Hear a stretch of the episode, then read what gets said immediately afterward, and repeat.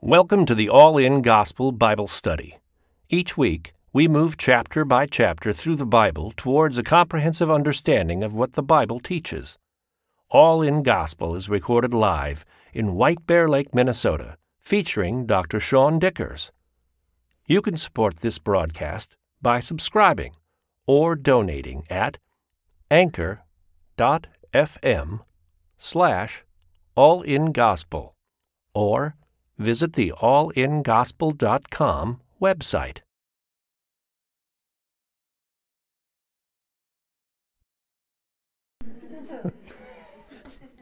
but she's super comfortable. We're in Numbers 32 tonight. That's where we're going to pick up right where we left off. And everyone who's here has been here before, so I don't really need to go through the spiel tonight. So we're going to pick up uh, right there in Numbers 32, and I'm just going to start by reading.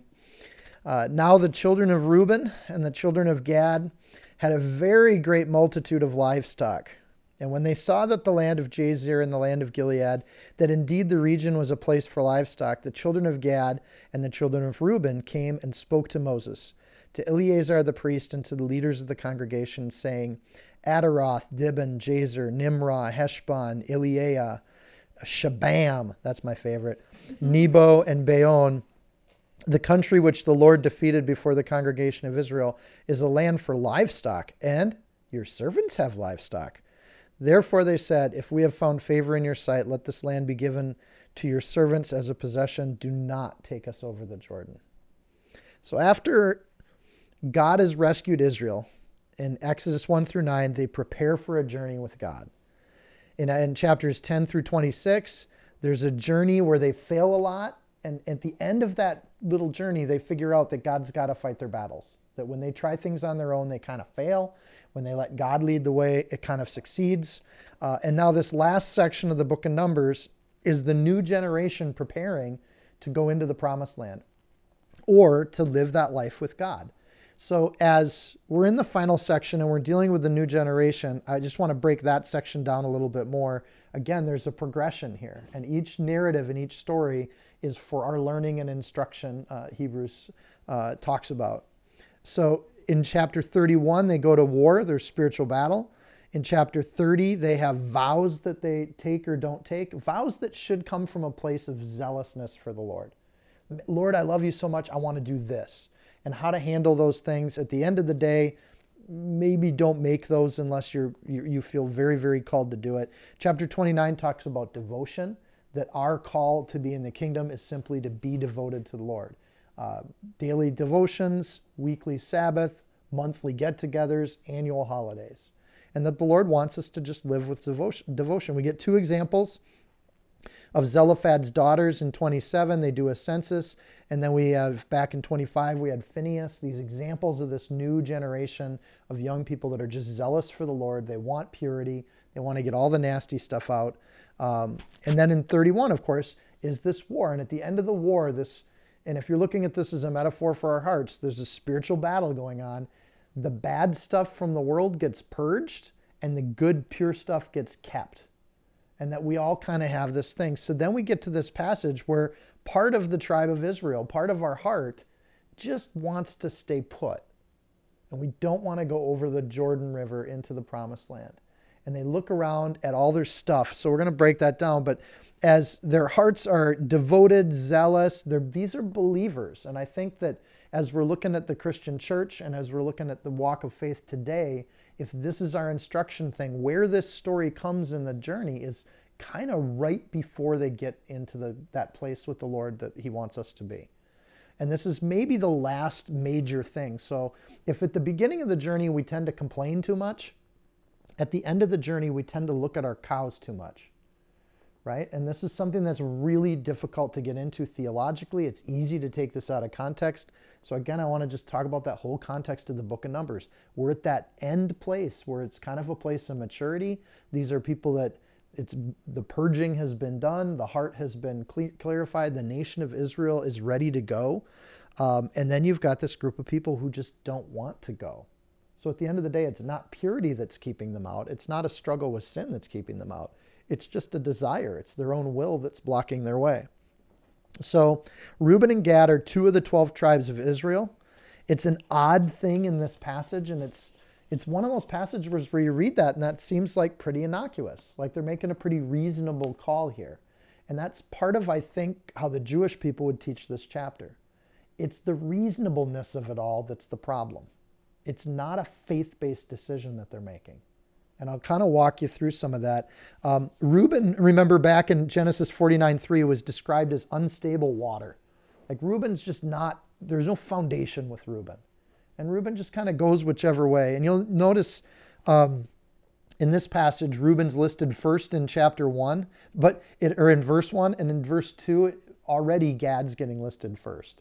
Almost like Reuben was the first in birth order, but really this is Gad's thing to stick in the land. And did you see how they flipped the, the order of the names there?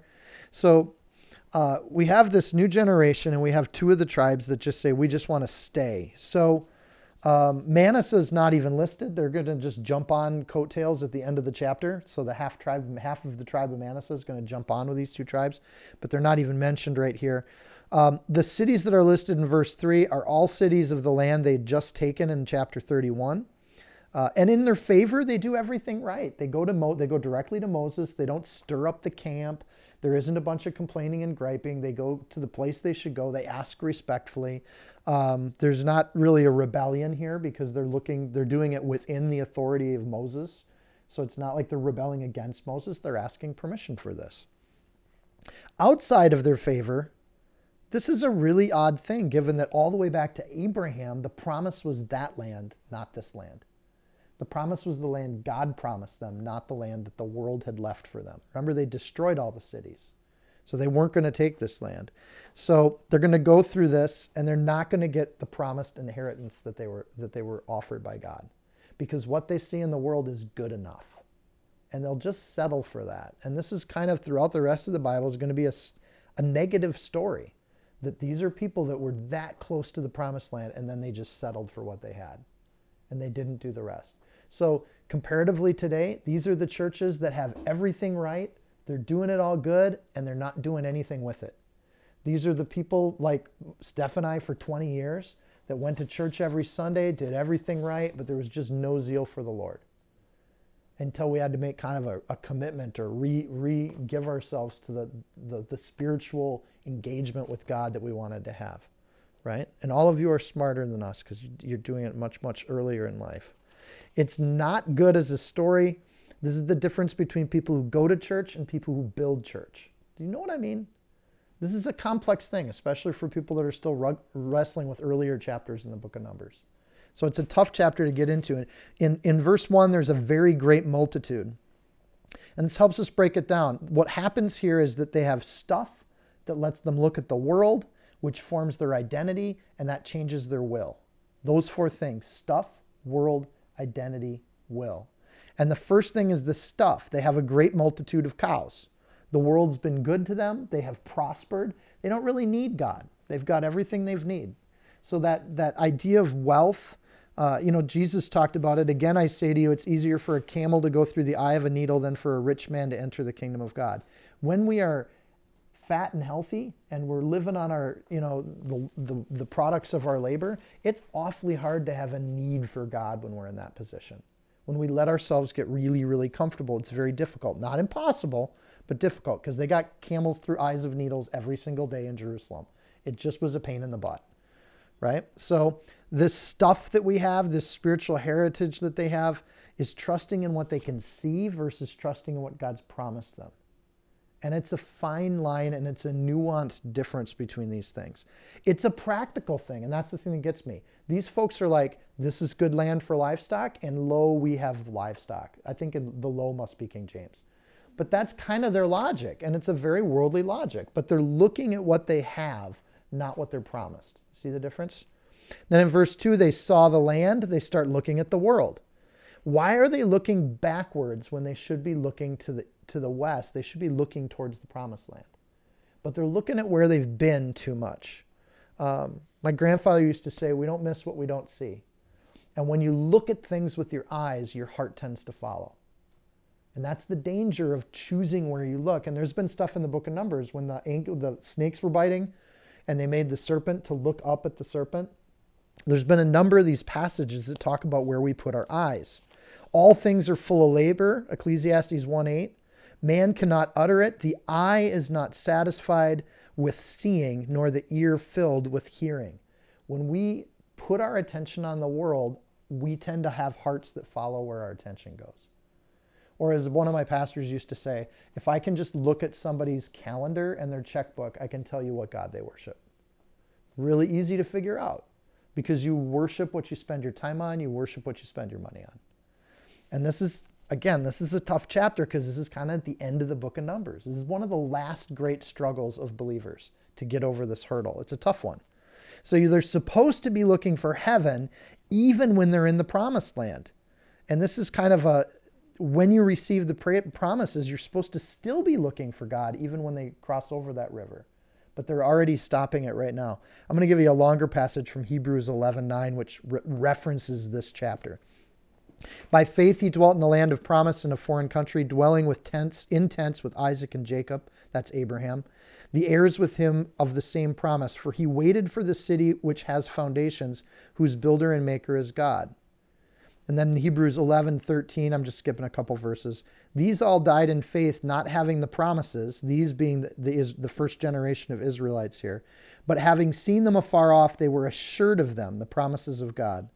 They embraced them and confessed that they were strangers and pilgrims on the earth. For those who say such things declare plainly that they seek a homeland. And truly, if they had called to mind that country from which they had come out of, they would have had the opportunity to return, Egypt. But they, they now desired a healthy, a better, that is, a heavenly country. Therefore, God's not ashamed to be called their God, for he's prepared a city for them. The place their eyes should have been is the promised land. So this is not a good thing that they're saying, I want to stay put here. What land do you see? What land do you look at?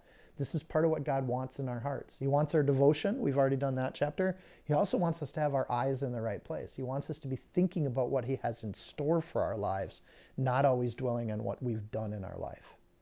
And, you know, another way to say this is called sitting on your laurels. And laurels are things that the Romans would put on people's heads when they had just won a battle and they marched into town. These wreath leaves, leaves, re- leafed wreaths that they'd put on their head. They were laurels. So they would have Romans that would get these laurels, but then you just spend your whole life celebrating those wonderful things that you've hung on your wall instead of thinking of what's next. So this is a danger for them. So the third thing is then their identity gets wrapped up into it. So their eyes are on the world, they're looking at the world, and then in, in verse and then the third thing is it says your servants have livestock. Their identity is not in who they are in God, their identity is in who they are as livestock herders. This is who we are. We're livestock owners. So instead of saying that they're children of God, they're parents of cows. And it's not a huge difference, and it's not necessarily an evil thing to identify our vocations. But if we identify ourselves by our vocation instead of by who we are in God, that's a danger that comes to believers. And it's going to make it so we don't get into the promised land because not because God's kicked us out or refused us entrance like he did the first generation because of rebellion, but just we don't get there because we don't decide to move and get there. So it's tough. And it's an easy thing to do, adults in the room, even young working adults in the room. It is so easy to identify ourselves by our jobs. So what do you do? I'm a teacher. I'm an engineer. I do this. I do that. It's so easy to identify ourselves by our job. 1 Samuel 16, verse 7 said, For the Lord does not see a man uh, as a man sees. For a man looks at the outward appearance, but the Lord looks at his heart. Who we are is who our heart is, and where our heart looks for and desires. So it's not what you do that matters. I keep livestock. It's who you are that matters but it's super practical, and that's the hard thing here. It's not morally wrong to say, I take care of cows or whatever your job is. That's not a bad thing. It's a heart thing that only you and God know the difference between. And again, these are people that it's not a purity issue that's get, keeping these people out of the Holy Land. So stuff, world, identity, and then the very last sentence of that section, do not take us in. At the end of the day, their will has changed. They don't have a will to go into the Holy Land. They don't want to, and they God isn't going to make them. And we've seen that character of God all the way through the Bible so far. God doesn't force humanity to do things. If you don't want to serve God, fine, but then don't expect God to serve you. It goes two ways. So God doesn't, and, and this is one of those things people struggle with that idea of how can God send people to hell? And so far, biblically speaking, we don't see that that's the case with God. God lets people go the direction they want to go.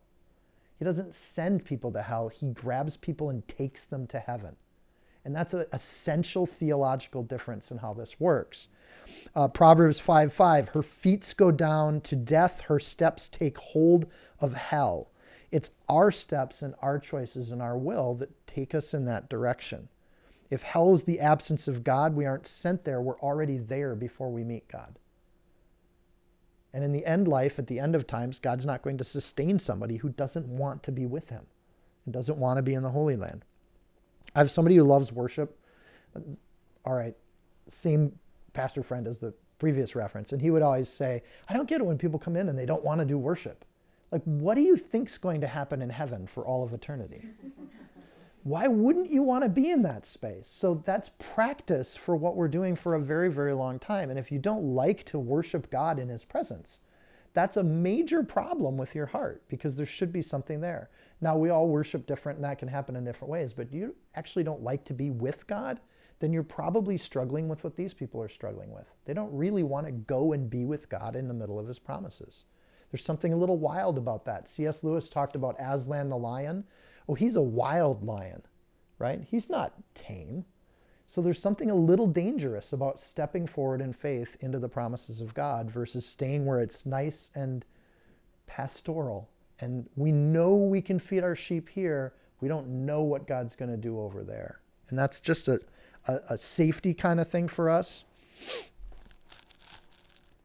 And our steps will take hold of that because we choose and we direct those steps. Was just talking at, before we got going with Mike about how many believers there are, and it's almost at, at some point you get like frustrated and whatever, but at some point you're just sad how many believers there are that just choose to not live their life in that presence of God and in the steps of God. And I think for my own heart, I struggle with that every single day. Am I going to live today for the Lord or am I going to live the day for myself? And that's just a struggle we all have. And we look at these verses, and these should teach us something about those and how the Lord handles it. Verse 6 says, And Moses said to the children of Gad and the children of Reuben, Gad goes first here again, Shall your brethren go to war while you sit here? Now, why will you discourage the heart of the children of Israel from going over into the land which the Lord has given them? Notice how Moses, by the way, completely reframes the question. Um, and I think Moses is seeing things more accurately spiritually. He uses the phrase, while you sit here. Uh, what looks good to those people is actually a kind of prison. It, and, and later on, it's going to make them vulnerable too, because when you're on the east side of the Jordan, you're also the first people that get attacked from foreign powers. You're separated from the people of God. You're the first to get attacked. You're the first to get destroyed. And lo, the Reuben and Gadites will be the first to fall in Israel when it starts to be dismantled discouragement of the heart, Moses frames the abandonment of the people as a discouraging act. Uh, Dave Guzik frames it as complacency is contagious. And Moses sees this. You get one or two people that just settle, and it tends to then make it okay for everybody else to settle too. It's a dangerous place to be because it makes sense in our flesh and in the way we are as humans. It makes sense to be safe. It doesn't seem morally wrong, but it's also not necessarily living the life that God's called for you to live. uses the word discourage. Actually, in the Hebrew, it use, it's a double use of a word, and the word is new, N-U-W, and it says new, new. You're super discouraging to people when you do that. If you don't want the promises of the Holy Land, you want to leave the team right when we're at the championship game, think what that does to the rest of the team. Think of the impact you're about to have. New, new. It's emphatic when it's used two times like that. And in fact, discourage in the English is kind of a gentle word. In the Hebrew, it means opposed to, to frustrate, to refuse, dissuade, or to make something of worth into nothing. To discourage. And when they leave the group like that, when they bail on the team, this is a major discouraging act according to Moses. The actions of a few people can cause lukewarm believers all over the place. Interesting here, Every time Moses has had one of these situations, remember he goes off and he prays first. He doesn't pray on this one. Did you notice that? He's going to answer it right away. Why is that? And I would suggest it's because Moses doesn't have to go back and pray because all he has to do in this situation is remember what God has already said and know that God is consistent. God's the same yesterday, today, and tomorrow. And God's already spoken on this issue. I have an inheritance for you, and it's over here. So he doesn't have to go pray about it because he's got God's word to go off of. And that I think is encouraging for me a little bit because we have a lot more of God's word that we can go and read instead of hearing magic voices behind our ears. We can we can read what God has already said and apply it to the vast majority of our life. Yet we still can go to God on things we're like, okay, God, I'm thick and I've read your word and I don't see where you say what to do about this. And God still answers us in mercy and in grace and will talk to us in that kind of way. But God's past actions and word are actually things that Moses just applies this time. Does it with confidence because he knows what God says on this issue. Um, stuff, world, identity, and now the will has changed. So Moses starts with the will and says, You want to just sit here? And then he unpacks it in reverse. Notice how he changes the identity. They're not cow hoarders. When Moses is talking, he says, Your brethren. You're not herders of cow, you're brothers and sisters to the body. You see what he does there? So he reframes their identity. Then he goes back to the world and he points them at the land, right? Brothers, it's about the family, it's not about you. And then in verse 7, he says, going over into the land, he redirects their eyes. They're supposed to look forward. And he's telling them to do that. And now the stuff part is uh, really verses 8 through 13. He hits this stuff thing because that's where the guts of it are at. You see how this works? Stuff, world, identity, will. And Moses goes, Look at your will's in the wrong place, your identity's in the wrong place. You should be looking at a different world than the one you're looking at. And then verse 8, he unpacks the stuff. Thus your fathers did when I sent them away to Kadesh Barnea to see the land where they're looking. For when they went up to the hill, went up to the valley of Eshcol and saw the land, they discouraged the heart of the children of Israel, so that they did not go into the land which the Lord had given them. So the Lord's anger was aroused on that day. Again, he's remembering here. And he swore an oath, saying, Surely none of the men who came up from Egypt from 20 years old and above shall see the land which I swore to Abraham, Isaac, and Jacob, because they have not wholly followed me. That's a dangerous place to be. When God calls you lukewarm, that's not a good place to be. So, not wholly follow God is about the same as not following God at all. Verse 12 Except Caleb the son of Jephunneh the Kenizzite and Joshua the son of Nun, for they have wholly followed the Lord. So the Lord's anger was aroused against Israel, and he made them wander in the wilderness 40 years until all the generation that had done evil in the sight of the Lord was gone. Moses uses the word evil here, and that's an offensive word to some people. But to not follow the Lord and to have faithlessness and to bring that back to the camp, to let your heart stir without following the Lord, that's a kind that is what evil is. It's to take your heart and have it go somewhere else instead of on the Lord. So for Moses, it's not what Moses thinks, and he doesn't really give his own opinion. He just repeats what God thinks in a similar situation. And this is how we're supposed to learn that we can see people in the Bible that are in situations that are similar to ours and we see how God reacts to it. And Moses just reminds them this is what God thinks. And basically, if I could paraphrase, he says, Are you people nuts? Don't you realize this is what your parents did? And now you're going to do the same thing? You are crazy because we saw what God did last time and now you're going to do it again. And he reminds them what God did last time. You got this God who has saved you. He's mighty. He's powerful. He's renewed you. He's given you health again. He's given you peace. He's given you joy. He's liberated your heart as he's liberated Israel, the nation. And now you don't want to follow him in return? What are you, nuts? That's the question.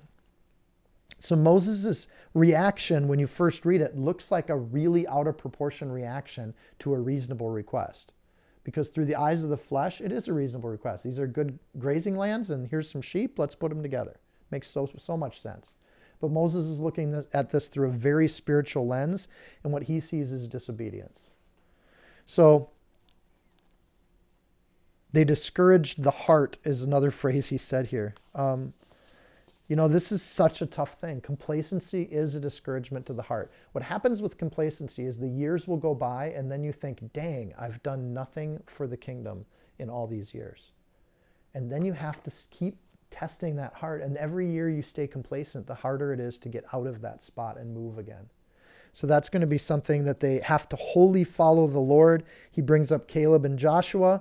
What separated them from the rest of them is they were willing to speak out and see what God wanted them to see versus seeing the obvious things that the world had in front of them.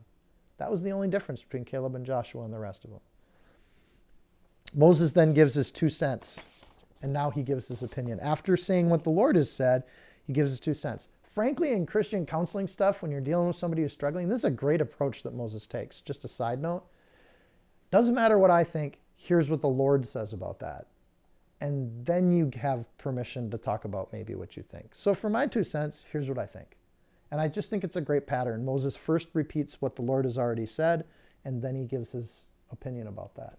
Uh, and oftentimes people don't even want to hear what the Lord has said. They just want you to empathize. But 14, verse 14, and look, you've risen from your father's place, a brood of sinful men.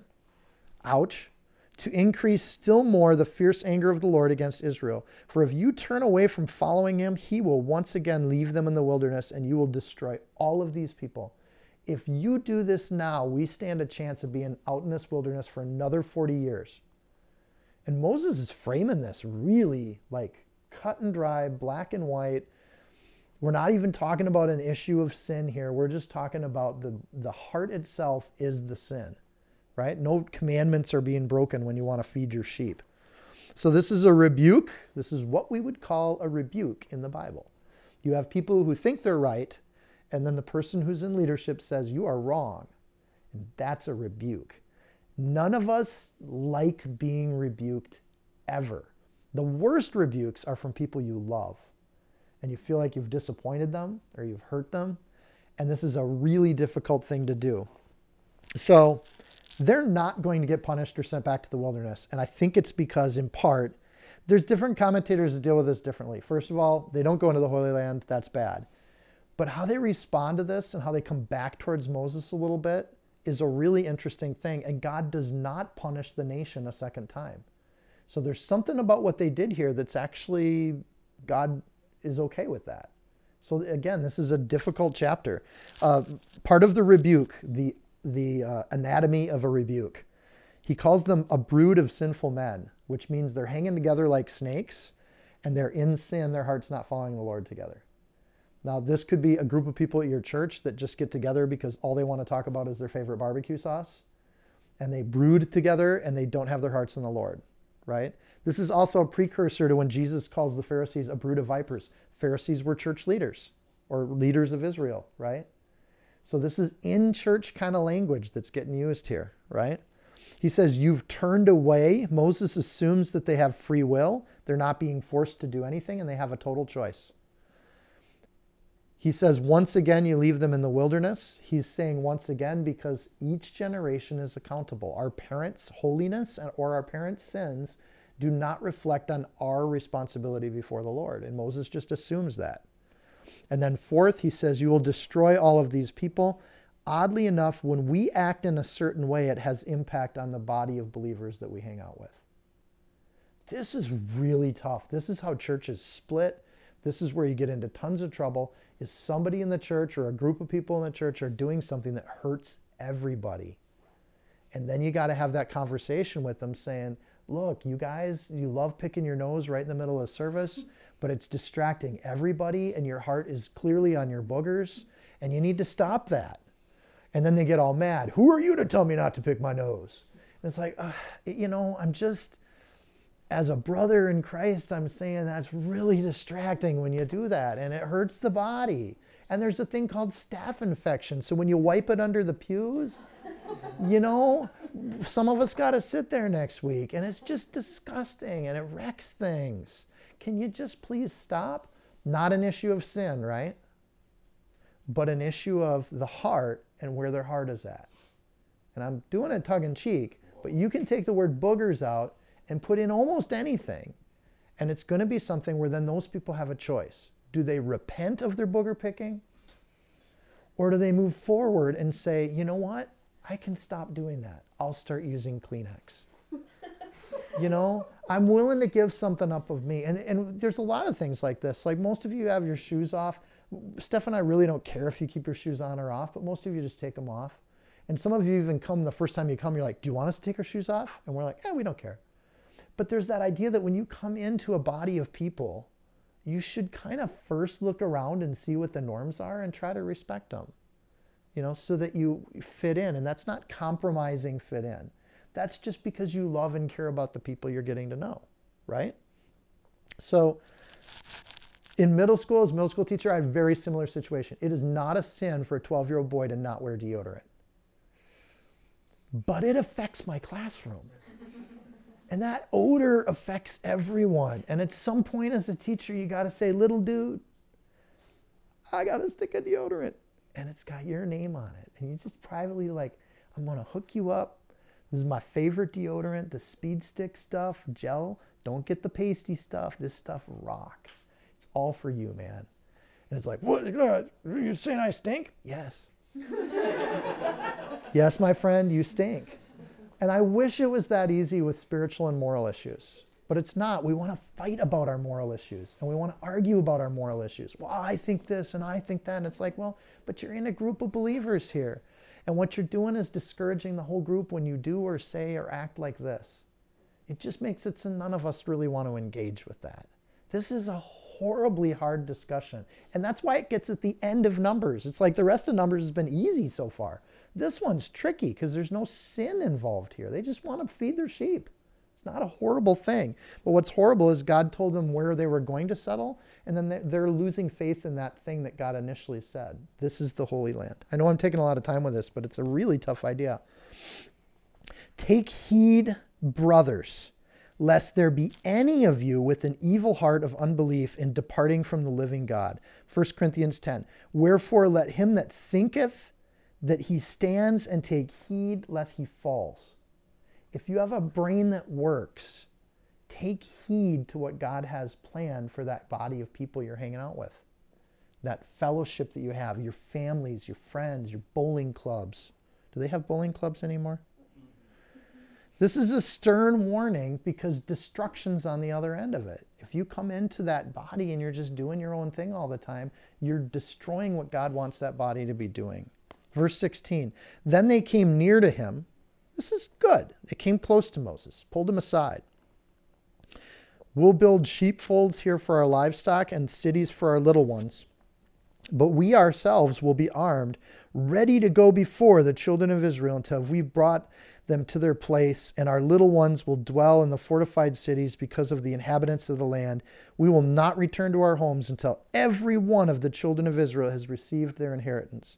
For we will not inherit with them or the other side of the Jordan or beyond, because our inheritance has fallen to us on the eastern side of the Jordan.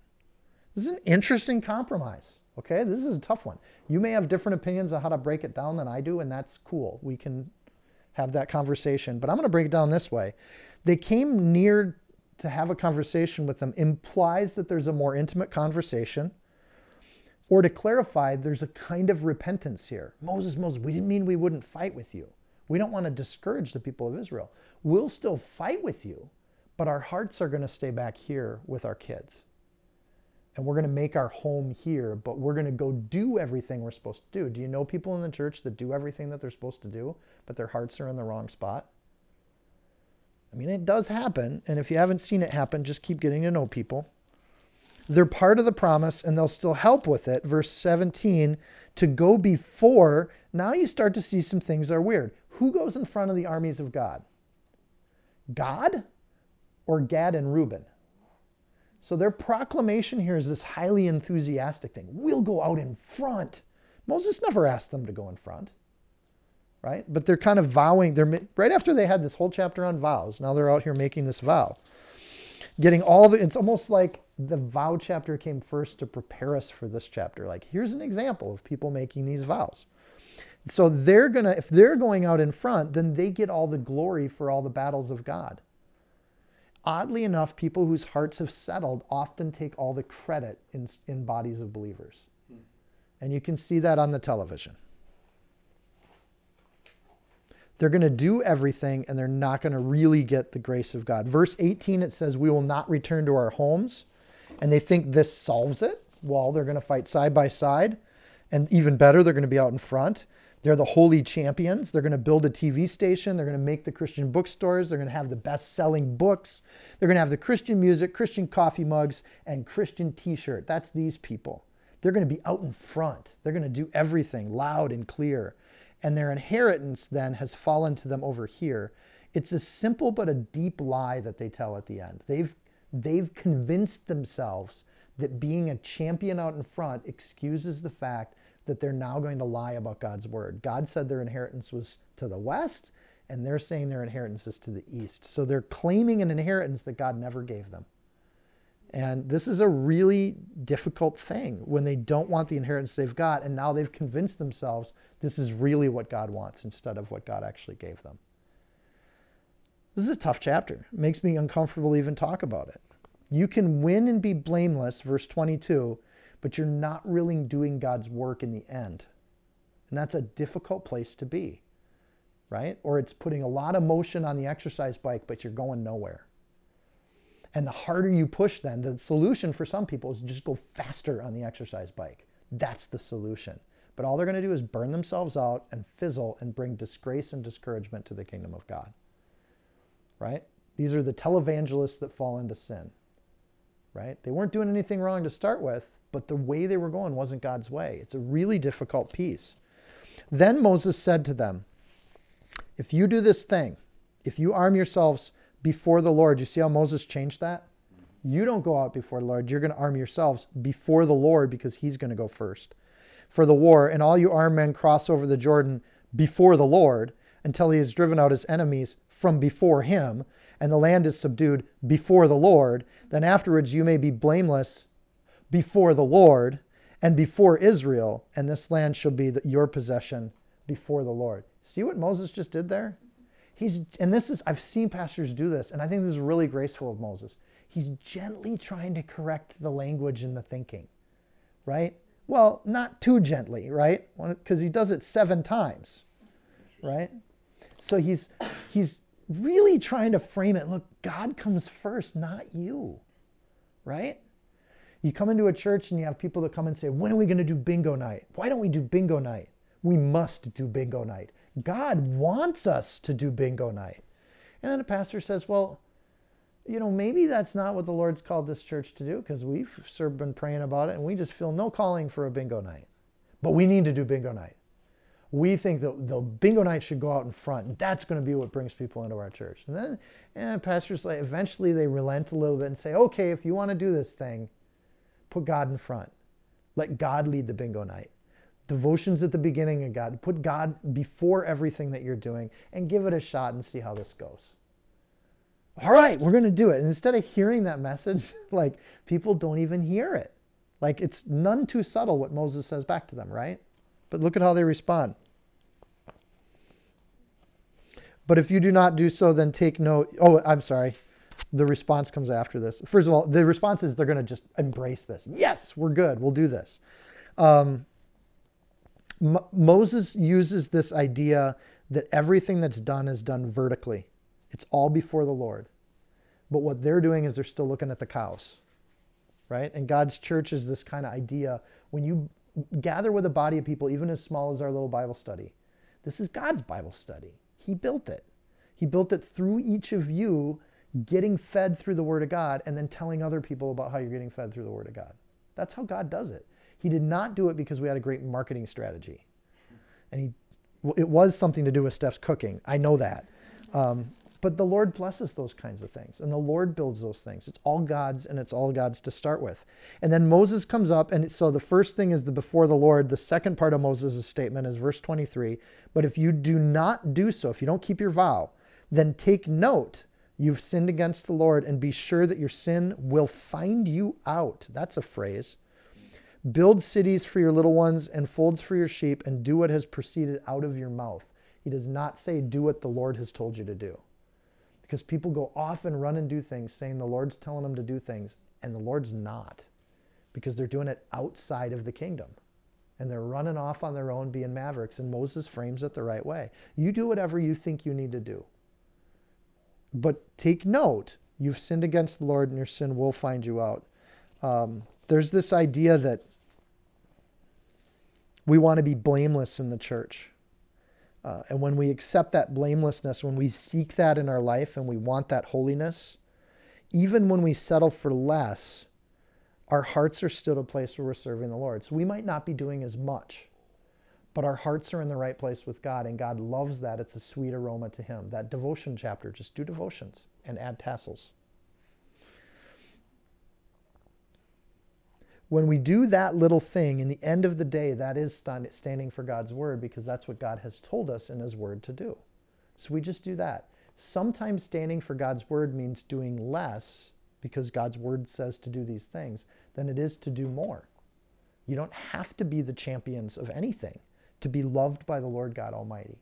Just be blessed. And we've told a lot of people that when they're coming to, what can I do for Bible study? You don't have to do anything.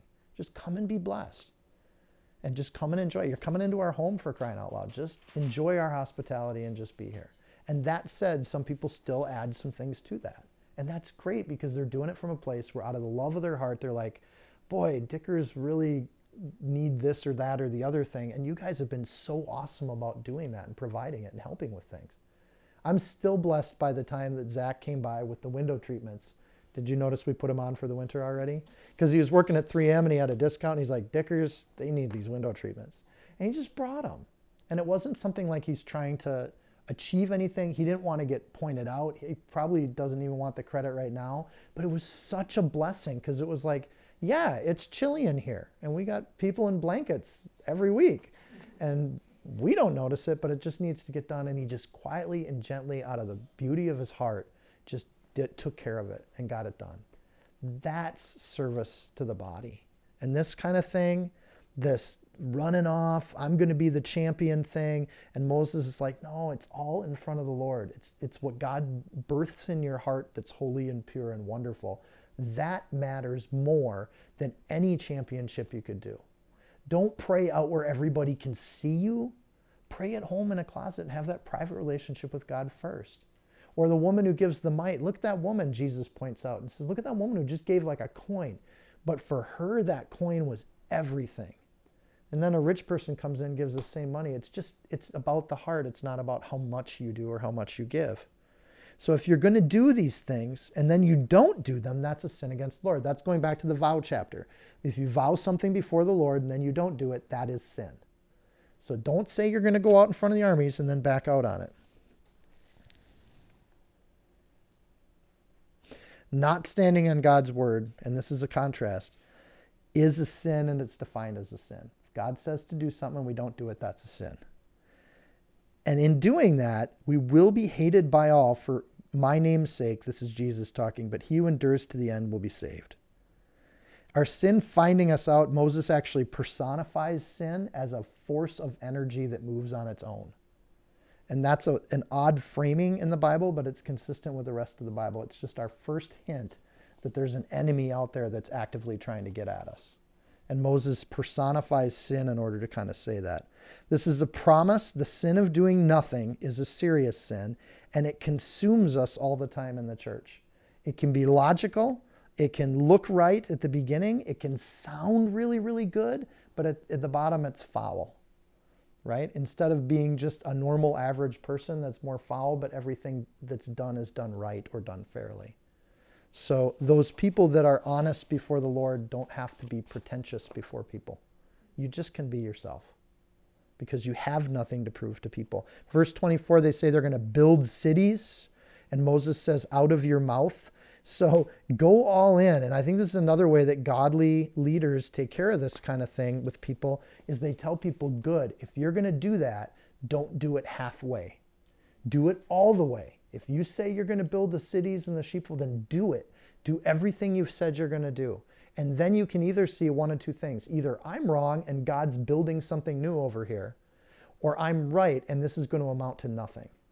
But either way, I'm not going to take that job away from God. If you feel like you're called to build these little sheep pens, you go build those sheep pens and see what happens. And that's kind of what he says. Build these cities, what you're saying out of your mouth, because I haven't heard it from God. But if you think you are, I don't want to get in the way of that. Far be it from me to stand between somebody who feels like they're being called to do something for the Lord. But you're not doing it necessarily in the body of Israel. Does that make sense what he's doing there? I think it's a really interesting leadership. It's really consistent with God's character. God doesn't fight people from doing what they want to do, He lets them do it. And some of them come back to Him with love and appreciation and adoration. And those are the people He's going to gather to Himself at the end of days. Those people that just adore Him. Verse 25. And the children of Gad and the children of Reuben spoke to Moses, saying, This is their response Your servant will do as my Lord commands. That's interesting, isn't it? Now they're just saying, well, Moses told us to do this. No, Moses is just relenting to what you already asked. But again, they're already in their own heads here. Our little ones, our wives, our flocks, and all our livestock will be there in the cities of Gilead, but your servants will cross over, every man armed for war, before the Lord to do battle, just as my Lord says.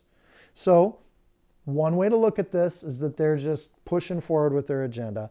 Another way to look at it is that they just repented and gave Moses what he asked for, which is, I want you to fight with the rest of us. You don't get to go off and do that. So you can go off and do your little thing, but I want you to keep coming to church on Sundays, right?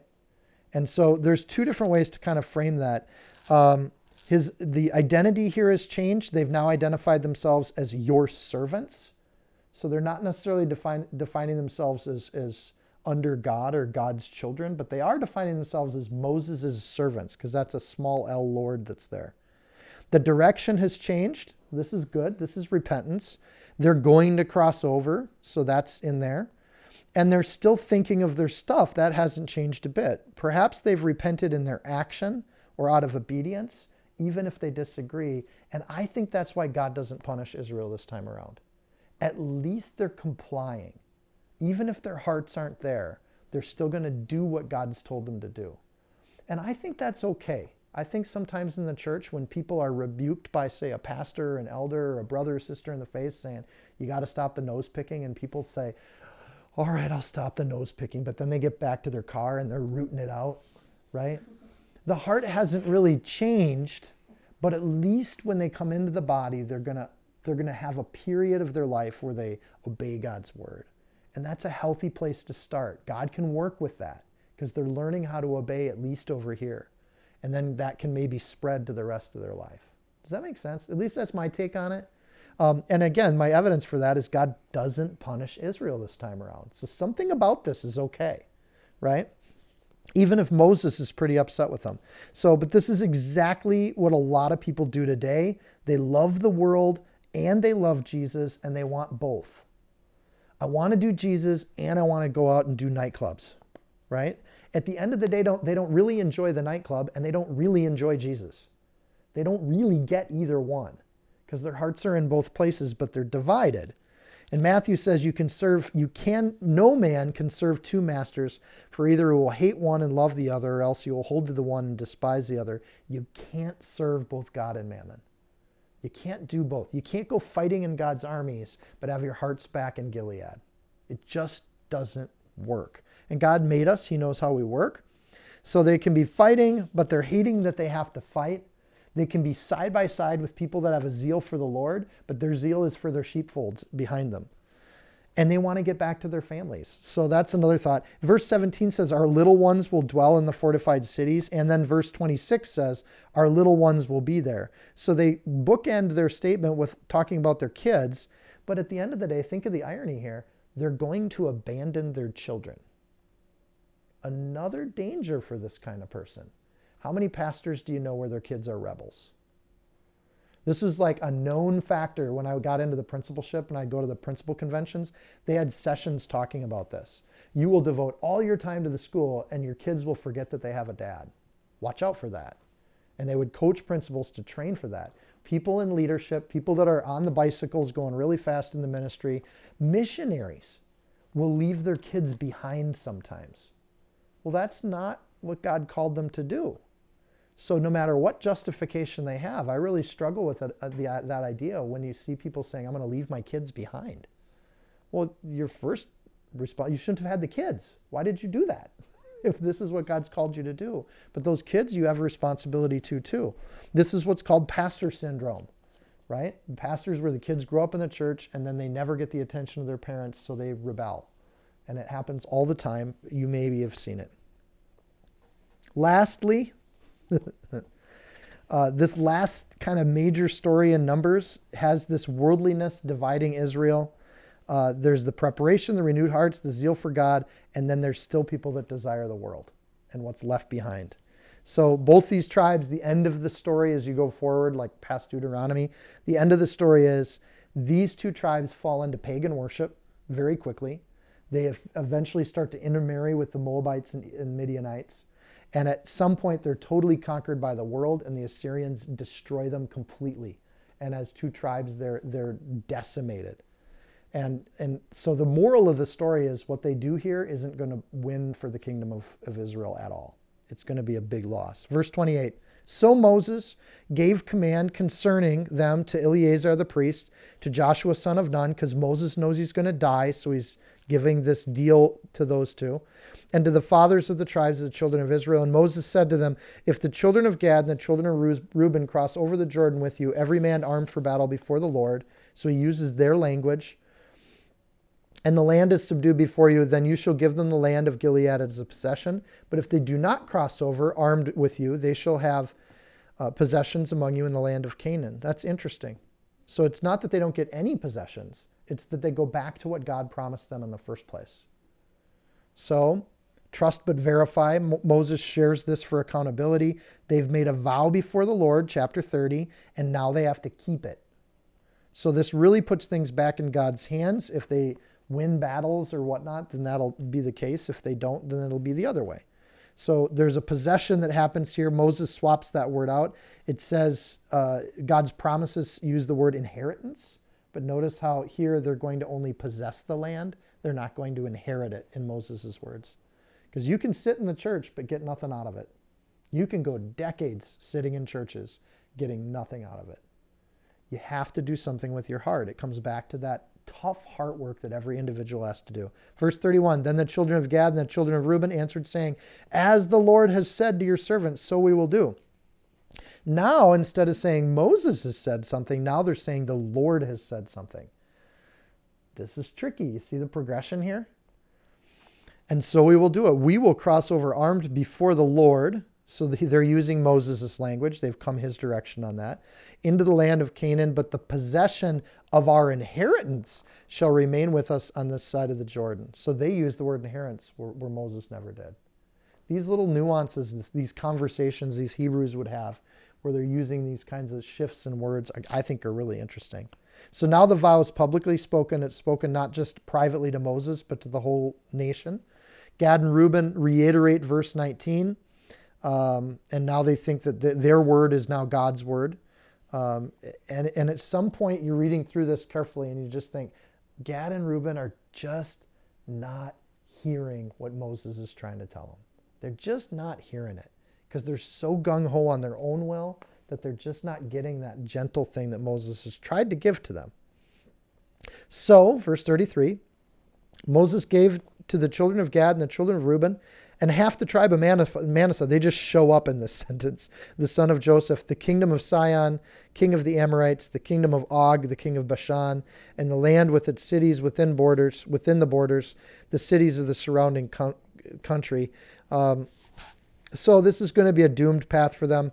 Uh, and there's going to be a list, list of cities, and I think this is almost prophetic, because you'd think these cities were just you know, this is good livestock land, right? Little sheep cities. So you'd have Plainsville and, you know, nice, gentle city names. Humble cities, right? These are humble sheep cities. But that's not the case. So Moses goes through this list of cities, and this time around, I'm going to tell you the Hebrew meaning of each of these. Because Moses is still not so gently trying to tell them that there's a problem here. Um, and that there's a list of these cities. So these are not modest farm town city names at all.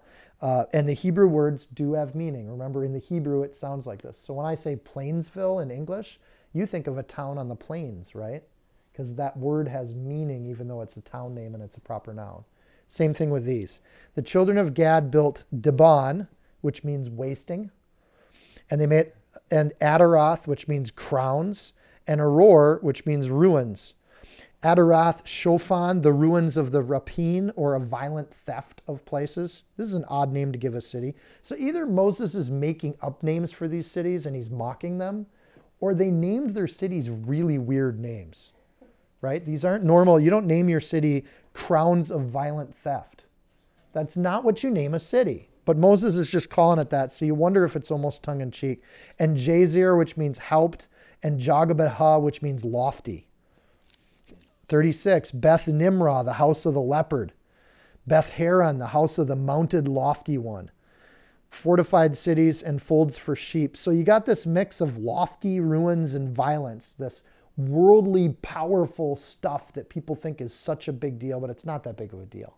These are just sheep cities, right? And, but it gets it, it goes on. It gets even more elaborate. And the children of Reuben, they built Heshbon, the stronghold. That's the name of this one. Why do they need a stronghold? This is a cleared land, but they call it the stronghold. Not just a stronghold, the stronghold. I, that's a great line from one of Tom Cruise's movies. And Eliah, the God ascending high, that's Eliah. And Kirith Thaim, which means double city. It's not just a city, it's a double city, like the Twin Cities. It's a big deal. This is the city. You can't miss it. It's the best city in the world. It's a city that we are proud of that we have built. And that's what happens with these kinds of people. They do really cool things sometimes, but they've built something awesome that God never wanted in the first place. Right? The glass cathedral comes to mind. Verse 38 Nebo, which means the prophet Mercury, or later the word Nebo gets turned into people's names for the Babylonians, like Nebuchadnezzar, right? So Nebo or Nebo gets used in that way, but it has to do with uh, learning and academia. So it, the prophet Mercury was the prophet of kind of knowledge and learning. So Nebo would be academia. And Baal Maon, the god of habitation. This is a good place to stay, hospitality. Here you go. This this and Kirithain in Ezekiel 25:9 are both listed or named as cities on the frontier, the glory of the country, Beth Jeshmoth and Baalmeon and Kirithaim. So again, as we get to the prophets later on, these cities are used as examples of prideful cities, cities that brag a little bit more than they should. Our cities are big and large, is what's going on here. So Moses points out there their names being changed, which makes me think he might be mocking them. And with those names in the Hebrew, you, maybe that's right, but he puts it right in there, their names being changed. Naming them after what God has named them after of is, is just too much for these people. They don't give them new names here. They are Hebrew names, so they're not using old names. They're making up these new ones. And you wonder if this is the first step towards much larger ills. The first steps in this look awesome and amazing lofty, super high, double city, the stronghold, all these cities. Look at how big and awesome we are. Um, but at the, the highest of heights for humanity is still awfully short for God. And it just doesn't step up. And Shib, Shibma, which means fragrance. Later, Shibma is known for its vines and its orchards. Uh, and they gave names to the other cities which they built. And such, there's more towns too. In other words, Moses just says, etc., etc.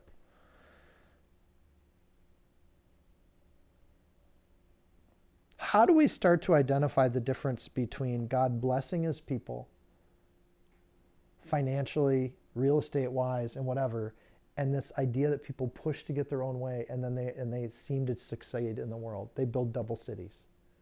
And this is a tough place. And for the Bible, it just keeps coming back to the heart. So they're lofty houses, they're super renovations, they're financial strongholds, they're IRAs, they're civic pride, they're development projects. They even have a town called Academia, which I feel a little convicted by.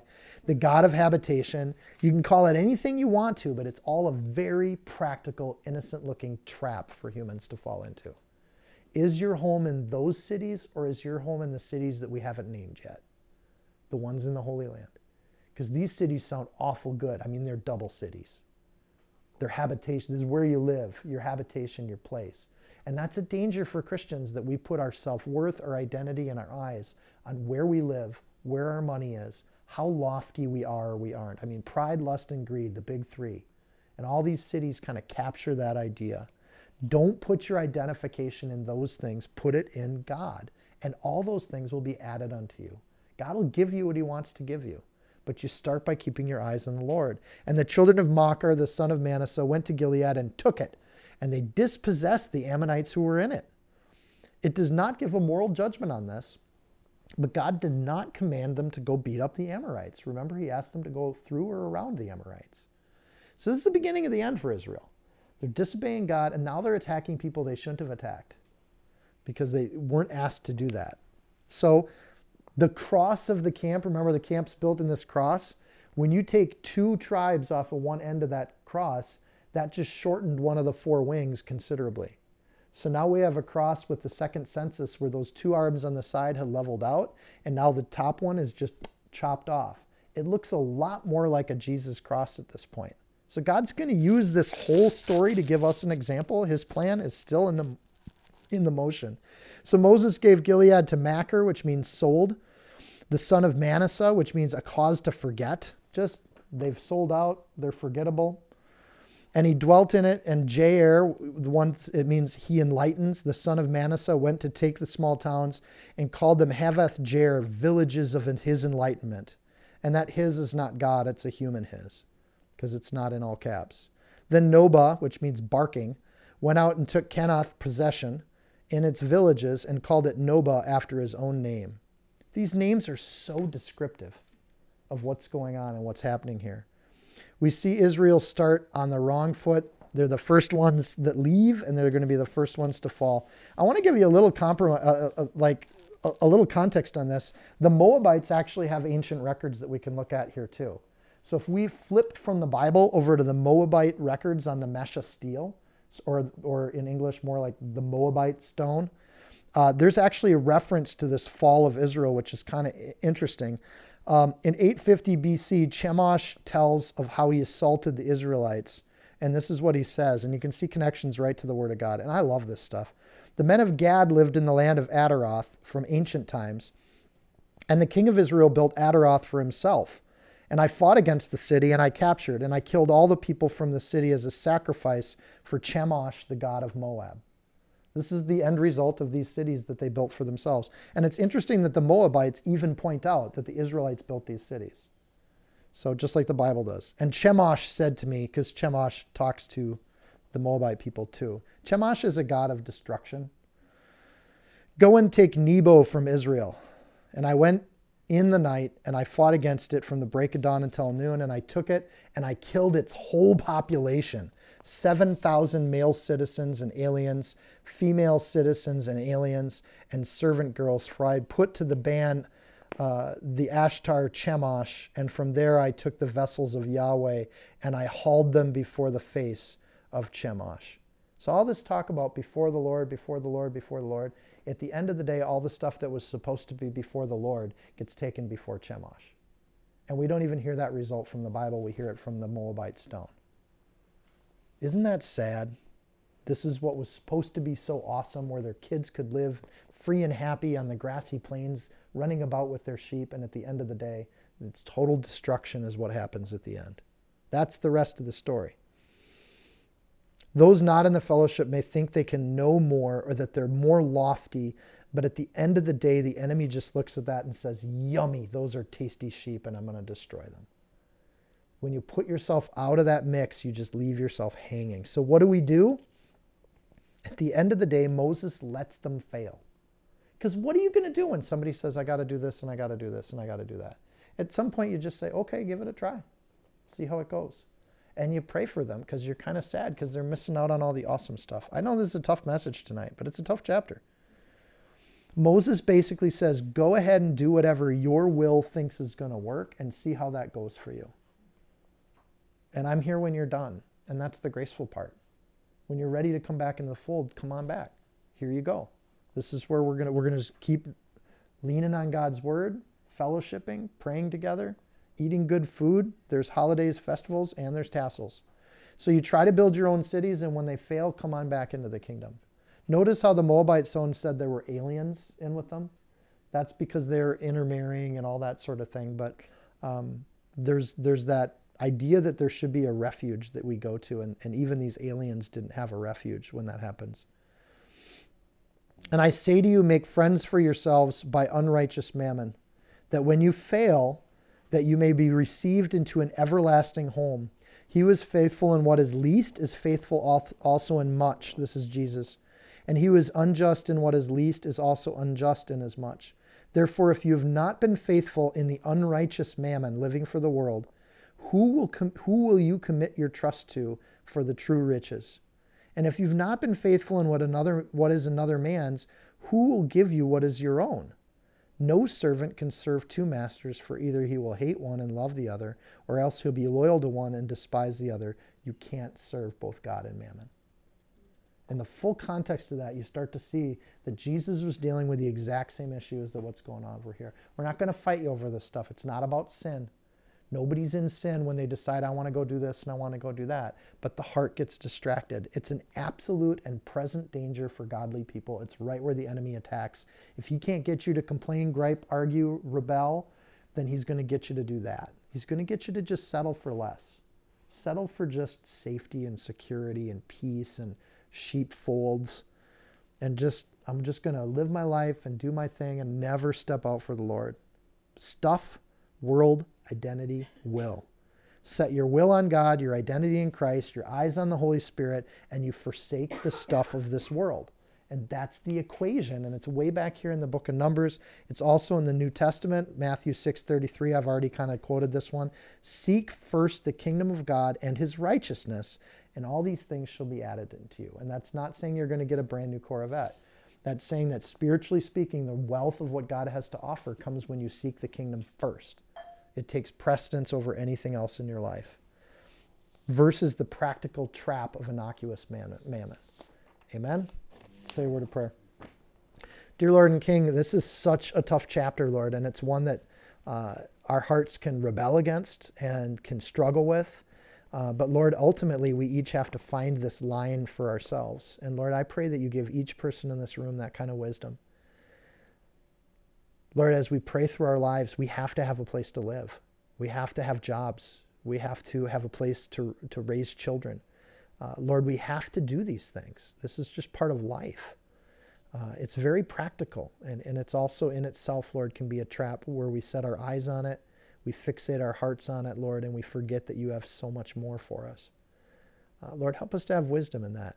Uh, it's going to look different for each person in this room, Lord, and I think that's why it's ambiguous in the word uh, is that you've called each of us for different things. You've given us each an inheritance that looks slightly different. Uh, Lord, you've given us different spiritual gifts, different spiritual callings. You've moved our heart in different places, but Lord, help us to never neglect what you've put on our heart spiritually. Uh, that we serve you first before we serve anything else in this world. Lord, help us to forsake everything for you just like you did for us. Uh, that's our reasonable service.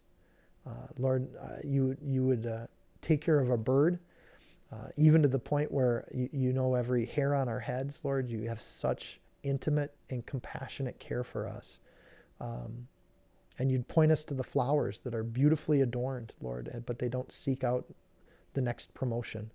Uh, that you will adorn and you will feed your servants, Lord, and you will take care of us, and we will have what we need each day.